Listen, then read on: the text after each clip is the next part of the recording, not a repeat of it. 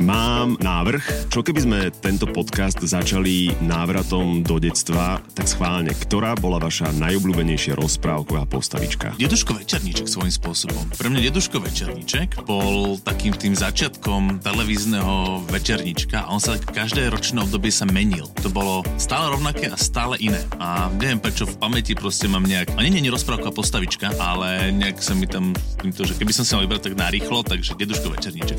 Vedľa tej svojej chalúbky mal jablkový strom.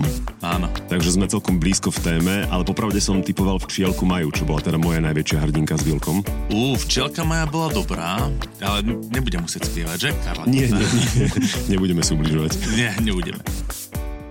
Ešte predtým, ako sa budeme rozprávať o včelách, a teraz nemyslím naozaj včielku majú, ale o potrebe ich ochrany, iná kľúčová otázka. Ako europoslanec Martin Hojsík prišiel na nahrávanie tohto rozhovoru? Trolejbusom. Je to pohodlné. V tej zápche dokonca? Ja si myslím, že to je rýchlejšie prísť trolejbusom, bo teraz je piatok popoludní a Bratislava sa dostáva takéhoto stavu zápchy a našťastie máme postupne narastajúci počet e, pruhov pre hromadnú dopravu a tým pádom ten trolejbus to častokrát vie predbehnúť. Vítajte, inak gratulujem k zvoleniu do funkcie. Ďakujem. Pre mňa je to veľká vec, že Slovensko v Európarlamente zastupuje nie jeden, ale hneď dvaja europoslanci, teda dvaja poslanci so silnou environmentálnou agendou, vy plus váš kolega Michal.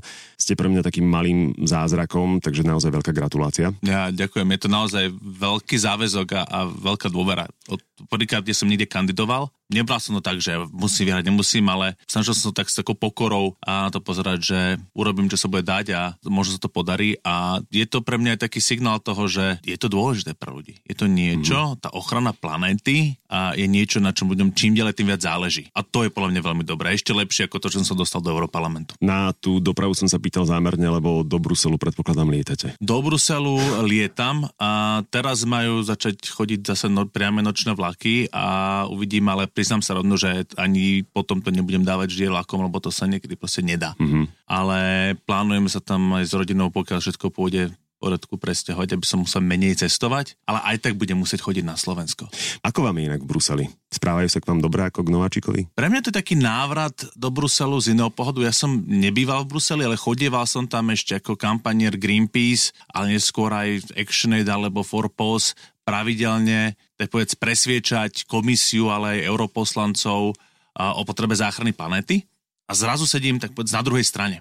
Mm-hmm. A to je taký zvláštny pocit, že zrazu chodia lobovať mňa, aj moji bývalí kolegovia, ale aj predstaviteľe priemyslu. Veľmi je to zaujímavé a veľmi zaujímavé to byť pri tom, keď sa naozaj rozhoduje o stovkách miliard eur napríklad na zelené investície. Mm-hmm. Kde som súčasťou teraz eh, tzv. trialógu, to znamená to posledného rozhodovania medzi komisiou, radou a parlamentom o tom, že ako bude tá legislatíva vyzerať. Aká je aktuálne nálada v Bruseli smerom k našim, tým myslím, environmentálnym témam? Ten parlament sa po voľbách vďaka tomu, že nielen na Slovensku, ale po celej Európe témy ochrany klímy a životného prostredia veľmi silne začali hrať prím lebo nám naozaj ide, tak povedať, OK hák, mm-hmm. a tak sa ten parlament obmenil. Je tam 400 nových europoslancov do 700, o niečo vyše 700 poslancov, čiže to cítiť aj v tom parlamente. Tam sa nikto nepýta na to, že hm, a je to naozaj tá klimatická zmena, je to naozaj niečo, čo spôsobujeme, je to niečo naozaj, s čím musíme čo robiť, nie sú aj dôležitejšie veci. Tam je tá diskusia na úrovni o tom, že OK, čo s tým budeme robiť, ako to budeme riešiť. A samozrejme sú tam rozdielne, uh, rozdielne názory na to a sú tam takí, ktorí do tomu, tomu pristupujú z môjho pohľadu dostatočne a takí, ktorí sa to snažia skôr brzdiť. Kde stojíme momentálne na tom hodnotovom rebríčku? V ktorej pozícii približne ekológia? No je to jedna z top tém, ak nie top téma. Mm-hmm. A keď sa, a to nie len o parlamente, teraz stačí sa pozrieť na nastupujúcu komisiu, a Ursula von der Leyen, keď predstavovala svoj politický program, tak aj pod tlakom Európskeho parlamentu, lebo my sme samozrejme predtým dávali rade, keď nominovali a diskutovali o, o, o tom človeku, ktorý povedie komisiu, signály o tom, čo je dôležité, tak e, normálne odporúčam ísť a vyhľadať si na Google, keď to nechcete hľadať, alebo na inom vyhľadávači, aby som nepropagoval nejakú firmu. Máme aj ekologický vyhľadávač, áno. Áno, a, alebo aj také, ktoré sú anonymnejšie, nezberajú toľko dát do vás, tak a, e, a, e, vyhľadať si jej politický program, je v Slovenčine. Mm-hmm Prvá téma, ktorým sa najviac venuje, sú klíma a životné prostredie. To nie je niečo, čo je štandardne, ako sme zvyknutí zo slovenskej politiky, že tam to niekde vzadu schované, že aby si to odfajili. Nie, nastupujúca predsednička komisie vo svojom politickom programe pre komisiu má najväčšiu prioritu záchrana klímy. A teraz kriticky, ako je na tom naša krajina v otázkach zeleného, respektíve zelenšieho spôsobu života. Aby som bol teraz úplne čitateľný, pýtam sa vás ako zástupcu neparlamentnej strany a v podstate prvej politickej strany, ktorá má vo svojom programe ekológiu a environmentálne témy na prioritných priečkách, pretože nazvime ich tradičné strany doteraz tieto témy ako keby ignorovali. No oni bývali takou skôr povinnou jazdou žalbou. Že oni boli niečím, čo sa tam tak pricmrdlo. Teraz sa to aj u terajších parlamentných stran mení, začínajú sa tváriť, že teda je to pre nich dôležité, čo ma teší, ale ja tomu verím až naozaj, keď vidím poriadne skutky. Kde sme na tom ako Slovensko? V porovnaní s kým? Áno, keď si zoberieme napríklad náš záväzok klimatickej neutrality do roku 2050, tak v porovnaní s našimi severnými, južnými, ale aj západnými susedmi sme na tom lepšie. Ale 2050 je síce veľmi dôležitý cieľ, že kam sa chceme dostať, ale pre záchranu klímy, čo potrebujeme, potrebujeme začať radikálne konať teraz. Potrebujeme naozaj začať meniť naše hospodárstvo tak, aby sme sa naštartovali na tú, na tú uhlíkovú neutralitu.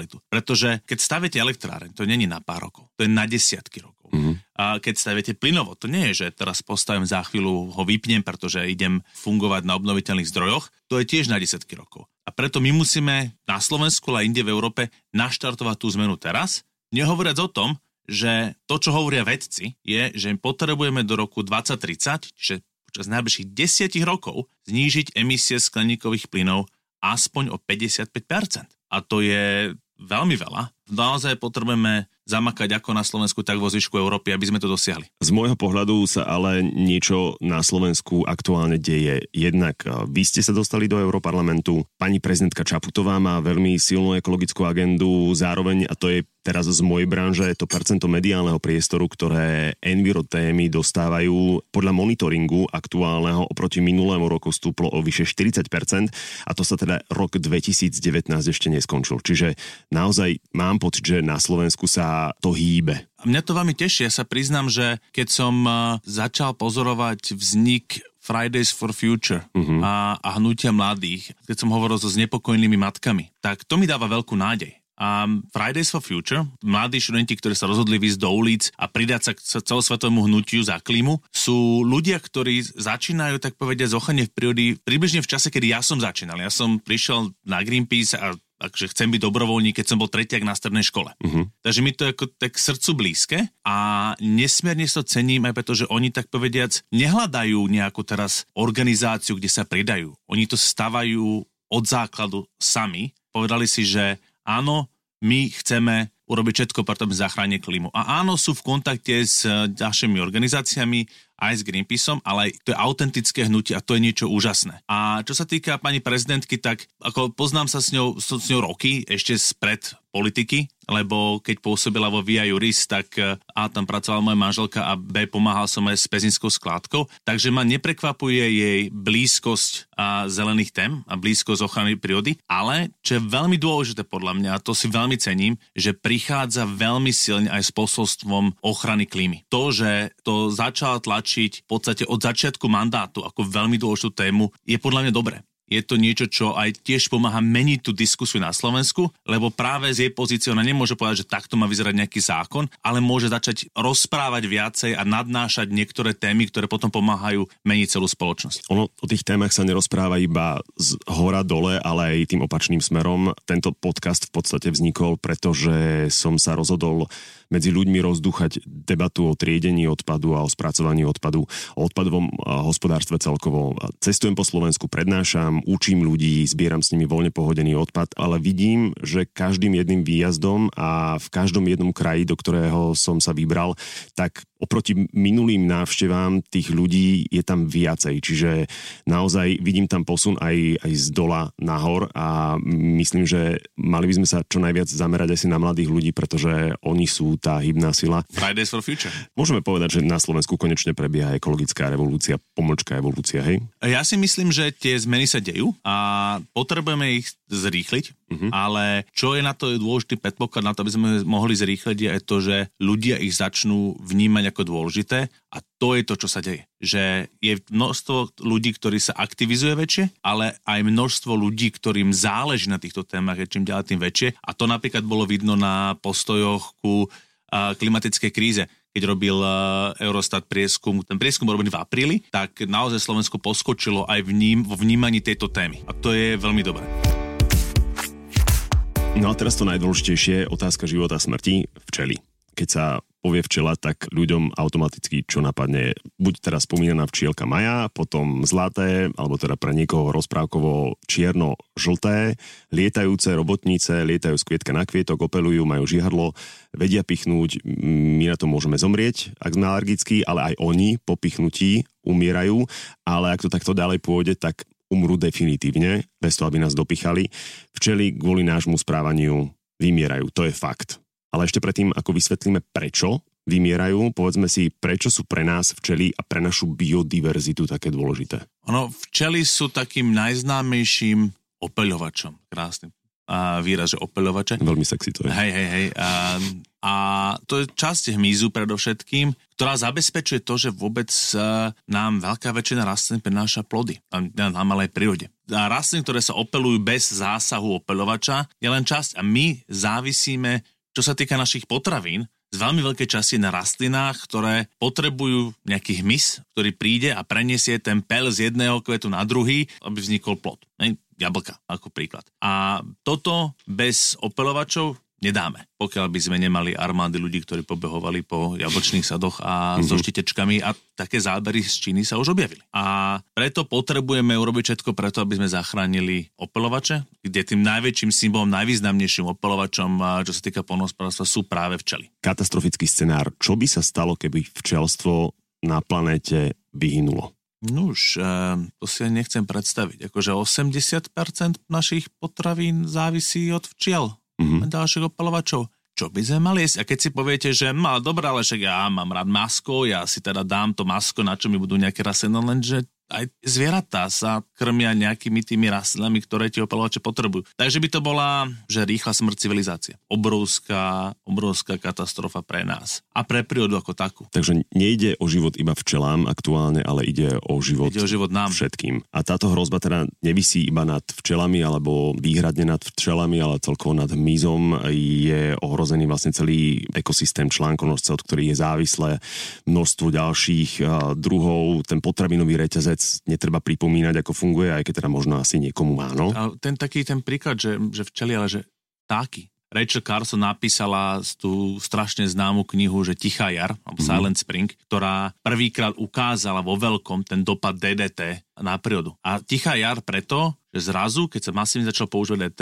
tak zrazu na jar nespievali vtáky. A to nie preto, že to DDT by priamo zabíjali vtáky, ale keď tie vtáky nemajú čo žrať, tak zomrú. Čo je DDT, aby sme DDT, á, DDT je v zásade pesticid, ktorý sa používal, bol oslovený ako zázračný prípravok, bol presne, že insektity, že zabíja hmyz a ešte v 50 rokoch. Mm-hmm. 60 a neskôr bol zakázaný celosvetovo, takže ako je to jedna z chemických látok, ktorá bola celosvetovo zakázaná pre svoje dopady na životné prostredie. K tomu sa ešte dostaneme. Pomôžem si teraz štúdiou z časopisu Nature. Do tohto časopisu prispievajú naozaj najväčšie vedecké elity. To nie je žiaden bulvár, nie sú to ani hoaxy, je to čistá veda. Naozaj dnes hrozí mnohým druhom úplné vyhnutie a dokonca nehovoríme iba o tých miestach, ktoré sú zasiahnuté alebo ovplyvnené poľnohospodárskou výrobou, hovoríme o chránených oblastiach na celej planete. A toto je veľmi znepokojúce, že jedna vec je, sú oblasti, kde to intenzívne polnohospodárstvo poškodzuje biodiverzitu, lebo tam proste nenecháva priestor pre tú rozmanitosť druhov. To znamená, že pre rôzne druhy rastlín a živočichov. A táto rozmanitosť, diverzita, je nesmierne dôležitá preto, aby to prostredie fungovalo spolu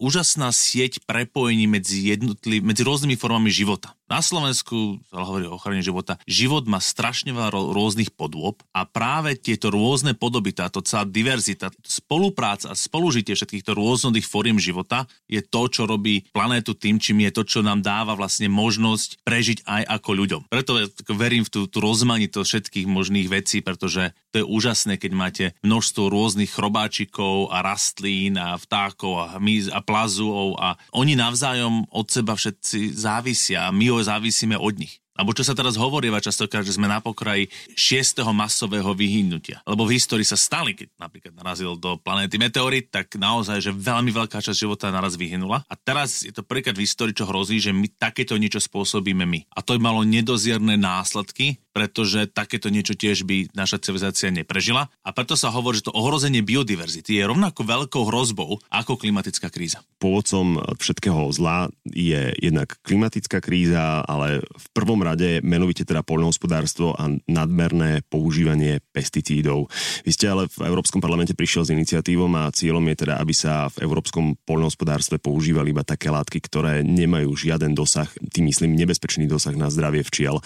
Mám to brať takže alternatíva už existuje? Pre mnoho nebezpečných pesticídov alternatívy existujú. Ten problém je komplikovaný, pretože na jednej strane my máme už európsku legislatívu, že členské štáty vrátane Slovenska, parlament sa dohodli, že teda akože mali by sme s tým niečo robiť a v roku 2011 sa prijala nová legislatíva o pesticídoch, ktorá hovorí, že by sa mali hodnotiť, ktorá očakáva, že budú sa hodnotiť dlhodobé e, dopady napríklad na včely a iné opelovače. Na základe toho Európska agentúra pre potravinovú bezpečnosť, pod ktorú to spadá, to je vedecká agentúra, pripravila usmernenie, že ako hodnotiť tento dopad na včely, ako z krátkodobého, to znamená, že postriekam a či zomrie, tak z dlhodobého, že postriekam a o mesiac zomrie, tak povedz, keď to veľmi zjednoduším, hľadiska. No čo sa stalo, je, že keď sa potom toto odporúčanie, že ako to hodnotiť, dostalo na úroveň SKOPAFu, nádherný názov, že? A to je taký technický výbor, kde zástupcovia členských štátov, vrátane Slovenska, napríklad schválujú, ktoré pesticídy môžu byť na trhu, alebo dávali svoje odobrenie tomuto systému, tak to neprešlo. A členské štáty potom tlačili na to, že tie chronické, to, to ešte by sme nemali robiť. A to sú takí akože nemenní ministerskí úradníci, ktorí o tom rozhodujú a to, ako kto hlasuje, nie je verejné. To je jeden mm-hmm. z, z problémov tohto systému. Čiže tam je sila bielých golierov, hej? Dobre to môžeme. Áno, a členské mm-hmm. štáty, hej? to sa hovorí, že Brusel, Brusel rozhodol. To nie je Brusel, to sú aj naši úradníci a samozrejme českí, aj polské, z každého členského štátu zase idú v Bruseli mm-hmm. a rozhodujú a my tlačíme na to, aby sa vedelo, kto ako hlasuje. A neverili by ste, ale tie vlády jednotlivých krajín nechcú, aby sa vedelo, ako kto hlasuje. Hej? No a oni povedali, že tie chronické sa nemajú ešte hodnotiť, aj keď to ten zákon vyžaduje. A schválili také usmernenie, ktoré, tak povediac, je bez toho hodnotenia týchto chronických následkov. No a prišlo to k nám do parlamentu a v tomto prípade my máme právo povedať nielen, že nie, toto sa nám nepáči, mali by si s tým niečo robiť, ale toto nie je aj záväzné. Mm-hmm. No a v momente, ako my sme videli, že to prišlo, tak e, spolu s ďalšími kolegami z rôznych frakcií sme predložili námietku, ktorá hovorí, že nie, nie, nie, počkať, toto nie je dostatočné. Toto musí obsahovať aj to chronické hodnotenie, aby sme naozaj vedeli, čo to spôsobuje. A podarilo sa nám pre ňu získať e, podporu vyše 500 poslancov pri hlasovaní v pléne, čo bolo potrebné, lebo na to, aby sme tak povedzali veto, sme museli mať nadpolovičnú väčšinu všetkých poslancov. A toto bol veľmi silný signál náspäť členským štátom ku komisii, že čo chceme, aby okamžite prijali to úsmene tak, aby dostatočne chránilo včely. Ale nie je to jediná vec, ktorú robím kvôli včelám v Európskom parlamente, ako som tam ešte ďalšie iniciatívy. Mm, je mi to jasné, že tu máte rozhoraté.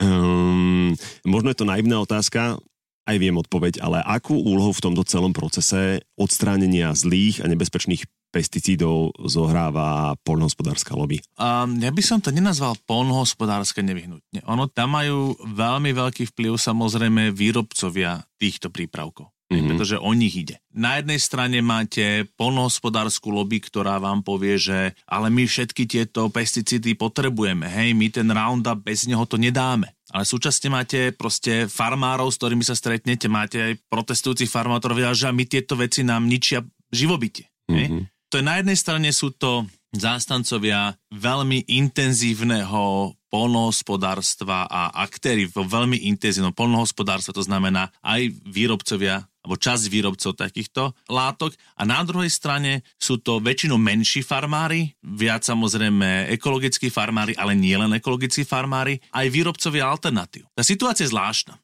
že keď máte častokrát pesticíd, ktorý je škodlivý, napríklad pre včely, tak je jednoduchšie ho udržať rôznymi kľúčkami na trhu, ako dostať na trh jeho bezpečnú alternatívu. Mm-hmm ktorá nemusí byť nevyhnutne vždy ďalšia chemikália. A to je jeden z problémov toho systému, že my v Európe hodnotíme aj náhady, ktoré nie sú nevyhnutne jasnou chemikáliou, napríklad keď sa strieka baktériami, spôsobom, ktorý je napasovaný na chemikálie. Uh-huh. Čiže my musíme trochu upraviť ten systém a potrebujeme robiť viac integrovaný manažment škodcov. Ďalší nudný výraz. A, ale to je v zásade o tom, že sa pozrieme na tom, že akým spôsobom využiť napríklad tú biodiverzitu v náš prospech aj na poliach. Že ktoré chrobáčiky nám požerú ktorých škodcov že potrebujem tam možno nasadiť nejaké iné chrobáky alebo prilákať tam chrobáky alebo iné zvieratá, ktoré predovšetkým sa živia tým problémovým druhom, ktorý sa mi začne rozmnožovať na poliach. Čiže takýmto spôsobom hľadať čo najväčšej mere to, ako využiť to, čo príroda už zvládla. Mm-hmm. To, kde v prírode existujú procesy, vždy niekto žere niekoho. Ako toto využiť aj napríklad pri ochrane polí pred e, škodcami. Teraz mi normálne vybuchol mozog. My vlastne môžeme nasadiť do roboty a zamestnať, no. dať na brigádu to, čo vlastne chceme aj, aj zničiť. A pritom to môžeme využiť. To, čo ničíme, nechcene. Hej? Že my hmm. vieme využiť časti prírody na to, aby nám pomohli ochrániť napríklad úrodu pred inými časťami prírody, pred inými druhmi. Teraz sa vrátim ale k tej zodpovednosti poľnohospodárskeho priemyslu.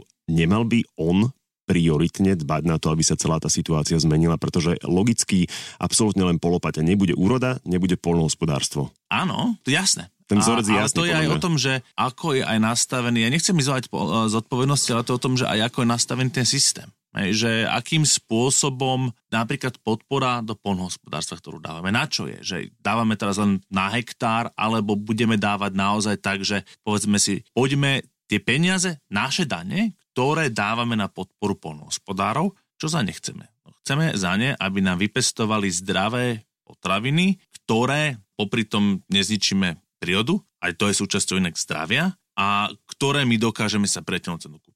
Tá podpora preto mala ísť podľa mňa o mnoho viacej na také tie dlhodobé projekty, kde sa budeme pomáhať polnohospodárom práve urobiť túto zmenu, práve dokázať viac využiť napríklad prirodzenejšiu ochranu rastlín, a dokázať e, robiť aj adaptačné opatrenia na zmenu klímy a mnoho ďalších vecí. Žiaľ Bohu, u nás stále prevláduje väčší tlak na to, aby sa dávali priame platby. Mm-hmm. A v tomto, pred dvoma týždňami som bol na diskusii k tomuto na Polnohospodárskej univerzite v Nitre a počul sa taký názor, no áno, len to je také ťažké s tými projektami, lebo neviete, že ako vám to schvália, viete, ako to so schváľavaním eurofondov, žmurk, žmurk. A viete, ako to je teda potom stav byrokraciu okolo, ktorú mimochodom sme si vymysleli my sami. A, a ako s nefunkčnosťou toho celého systému, ono tá priama platba je taká jednoduchá, garantovaná, akože nie je to nič moc, ale akože máte to naisto. A toto je strašná hamba. My mm-hmm. sa mhm. tvárime, že je niečo nové po 15 rokoch? Úplne vážne, hej, že nové, že má to 15 rokov, ale to stále nové. Ale my si stále hovoríme, že my sme nový členský štát Európskej únie 15 rokov po vstupe. Mm-hmm.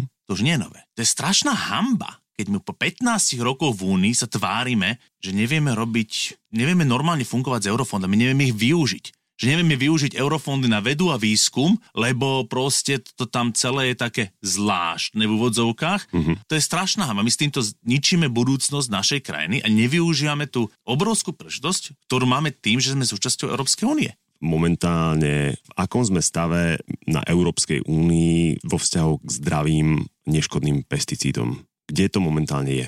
Momentálne uh, máme proces povolovania pesticídov, ktorý potrebuje byť priateľskejší k tým novým potrebujeme hlavne aj tlačiť na zákaz tých horších. Lebo to nie len o tom, že či ten nový sa môže používať. Ale keď je starý, možno škodlivý pesticíd dlho na trhu, vyrába sa v obrovských množstvách, tak býva lacnejší keď niečoho robíte, tak povedať, že dva kusy, tak tie jednotkové náklady sú väčšie, ako keď robíte niečoho 2000 kusov. A to isté platí aj pri týchto výrobách. Čiže my potrebujeme vytvoriť e, priestor, kde naozaj budeme odstraňovať z trhu tie škodlivé veci o mnoho radikálnejšie. A to podporí aj tú inováciu. Pretože napríklad, keď ja som firma, ktorá sa zaoberá výrobou pesticídov a viem, že keď vyrobím nejakú alternatívu, ktorá je bezpečná ku produktu konkurencie, ktorý bezpečný nie je a bude mať automaticky ten trh, že ten nebezpečný bude zakázaný, takže sa bude môcť predávať môj, tak sa mi o mnoho viacej oplatí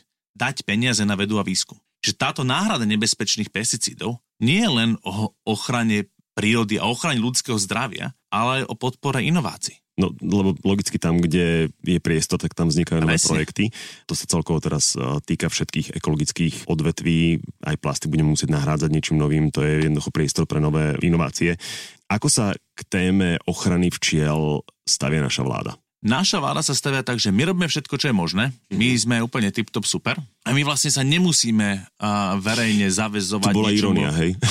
No to oni hovoria. Okay. To oni hovoria ja som rozbehol takú výzvu, ktorú ľudia podpisujú na to, aby vláda sa verejne zaviazala, že urobí všetko pre ochranu včiel a bude hlasovať na európskej úrovni spôsobom, ktorý bude naozaj to najlepšie pre ochranu včiel, napríklad aj dlhodobé hodnotenie pesticídov. A tá reakcia z ministerstva, ktorú som zachytil v médiách, bolo, že ale že my sme tí dobrí, vlastne my sa nemusíme ničomu zavezovať, čo v zásade povedzme si rovno, keď sú dobrí, prečo majú problém to povedať verejne? Prečo majú problém urobiť, tak povedať, že verejné vyhlásenie, že áno, my takto budeme hlasovať a hovoriť o tom, ako to, že sa napríklad tie hlasovania nezverejňujú, neznamená, že Slovensko nemôže povedať, aký má postoj. A podľa mňa to je dôležité aj ako signál a ukážka toho, že čo chceme v rámci únie. Lebo moja predstava o tom, aké má byť Slovensko v Únii, je, že ako mali sme normálne jasná progresívna krajina, ktorá povie, že toto je to, čo si predstavujeme, že chceme, aby bolo. A budeme to hovoriť verejne, budeme na to získavať podporu ďalších krajín, ktoré zmýšľajú podobne a tak dokážeme meniť veci, ktoré by si človek povedal, že 5 miliónová krajina nedokáže. Mm-hmm. Toto je to, čo dokáže robiť Dáni, to dokáže robiť Holandiania, dokážu robiť častokrát Maďari. A my sa tak tvárime, že no, že čo nám ten Brusel nakázal. Buďme odvážni, buďme tí, ktorí si dokážu vytvárať spojenca. To nie je, že také národové, že bu, bu, byť sa do hrudia, tváriť sa, že, á, že my sme tí a Slovensko nie. Nie. Spolupráca aj v tej diverzite, že máme rôzne záujmy, máme rôzne pozadie, ako my nie sme Dáni, Hej? Mm-hmm. Oni majú tiež svoju históriu, svoju históriu. Máme spoločné problémy častokrát a keď dokážeme nájsť spoločnú reč a dohodnúť sa s ostatnými, to je presne to, čo robím teraz v parlamente. Rozprávam sa s poslancami z rôznych krajín v rámci svojej frakcie, ale aj s poslancami a poslankyňami z iných frakcií a hľadáme tie prieniky. Ten návrh na včeli my sme podali štyria ľudia zo štyroch rôznych frakcií. To je tiež tam dôležité vždy ukázať tú silu, že to, sú, že to nie je jedna frakcia, ale že to sú viacero frakcií, kde sú ľudia, ktorí na tom záleží a potom sa preto jednoducho podpora. Vy ste teraz spustili, už sme to spomenuli, petíciu na ochranu včelstva. Ja som ju už podpísal. Ďakujem. Takže sa v podstate hrdo hlásim k tým druhotným signatárom. A čo tou petíciou žiadame? To, aby slovenská vláda veľmi jasne povedala, že áno, my stojíme za ochranu včiel, my verejne sa zavezujeme, že budeme hlasovať na európskej úrovni, nielen na ministerskej úrovni, ale aj na tej technickej úrovni tak, aby sme zabezpečili ochranu včiel na čo najväčšej úrovni, aby boli chránené ako pred akutnými, tak chronickými účinkami nebezpečných pesticídov aby sme čo najrýchlejšie nahrádzali nebezpečné pesticídy. A treba to povedať verejne, pretože je to niečo, čo potom pomáha aj a na európskej úrovni získavať ďalších spojencov a ďalšie krajiny a zabraňuje takým tým tichým dílom v pozadí. Čiže snowball efekt. Áno. Mhm. V akom stave sa momentálne táto petícia nachádza? E, zbierame podpisy. Zbierame. Myslím, že by sme mali byť medzi 4 a 5 tisíckami. To sa teraz priznám mm. sa, že nemám presné číslo, ale, ale teší ma to. Ako nie, je to. Nie je to najväčšia petícia, ako kedy bola, ale tým, že ju robí politik, tak ľudia sú trochu citlivejší na to, čo je úplne logické, lebo mm-hmm. akože to berú akože nejakú politickú agendu. Pre mňa to je také, že áno, ja som vstúpil do politiky, ale tým, že pochádzam z prostredia občianskej spoločnosti, tak ja sa nechcem len kvôli tomu, že som zrazu poslancom vzdať toho, že budem pracovať s občanmi, že budeme spolu vytvárať tlak na zmenu. Mm-hmm. Lebo to nie je len o tom, že ja teraz sám, tuto som ten veľký gero, ktorý všetko zachráni. Nie, je to o tom, aby sme vytvárali tlak ako občania. Mm-hmm. A ja som len jeden z občanov, ktorý náhodou dostal dôveru a čo je veľmi vďačný, ale to celé stojí na nás všetkých, nie na jednotlivcoch. Už sme párkrát v tomto podcaste hovorili, že základom všetkého je ísť dobrým príkladom, napríklad aj v tomto smere. Kedy tá petícia bude úspešná pomočka účinná? To ešte sme sa presne nerozhodli. Priznám sa, že nemám, nemám nejaký čas, že dokedy chceme, že kedy to chceme presne odovzdať. Dobrá otázka, musím to dať vedieť. Um, nemáme, nemáme taký stanovený, že, že presný termín, dokedy s tým chceme ísť von, ale bude to čo skoro. Nechcem z toho robiť predvolebnú vec, to je také citlivé, lebo to nie je predvolebná petícia. Jasné. Tam ide o to, aby sme pohli veci kvôli včelám teraz absolútne politika stranou a chcem dať naozaj priamu reč k ľuďom, k vám, ktorí ste nás počúvali až do tohto momentu. Tu prítomný poslanec Martin Hojsik je síce nominantom na teraz mimo parlamentnej strany Progresívne Slovensko, čo v tomto bode vôbec nie je podstatné, pretože tu naozaj nejde o politiku ani o politické preferencie, ide o záchranu biodiverzity a o samotný život na Zemi. Ak ste pozorne počúvali až do tohto momentu, dozajista ste pochopili, že zmena je nevyhnutná a my vám s Martinom budeme nekonečne zaviazaní, ak si nájdete pár minút času a napríklad po dopočúvaní tohto podcastu svojim virtuálnym podpisom podporíte petíciu petíciu za ochranu včiel. Stačí vyplniť svoje meno, prízvisko, zadať mailovú adresu a potvrdiť ich. Kde tú petíciu nájdeme? Príďte na môj Facebook a tam ten prišpendlený post úplne na vrchu. Tam je vysvetlenie, tam je linka a odtiaľ sa môžete prekliknúť. Facebook je? Facebook je Martin Hojsík MEP a ako poslanec Európskeho parlamentu. Samozrejme za každý jeden hlas spoločne ďakujeme. Ďakujem.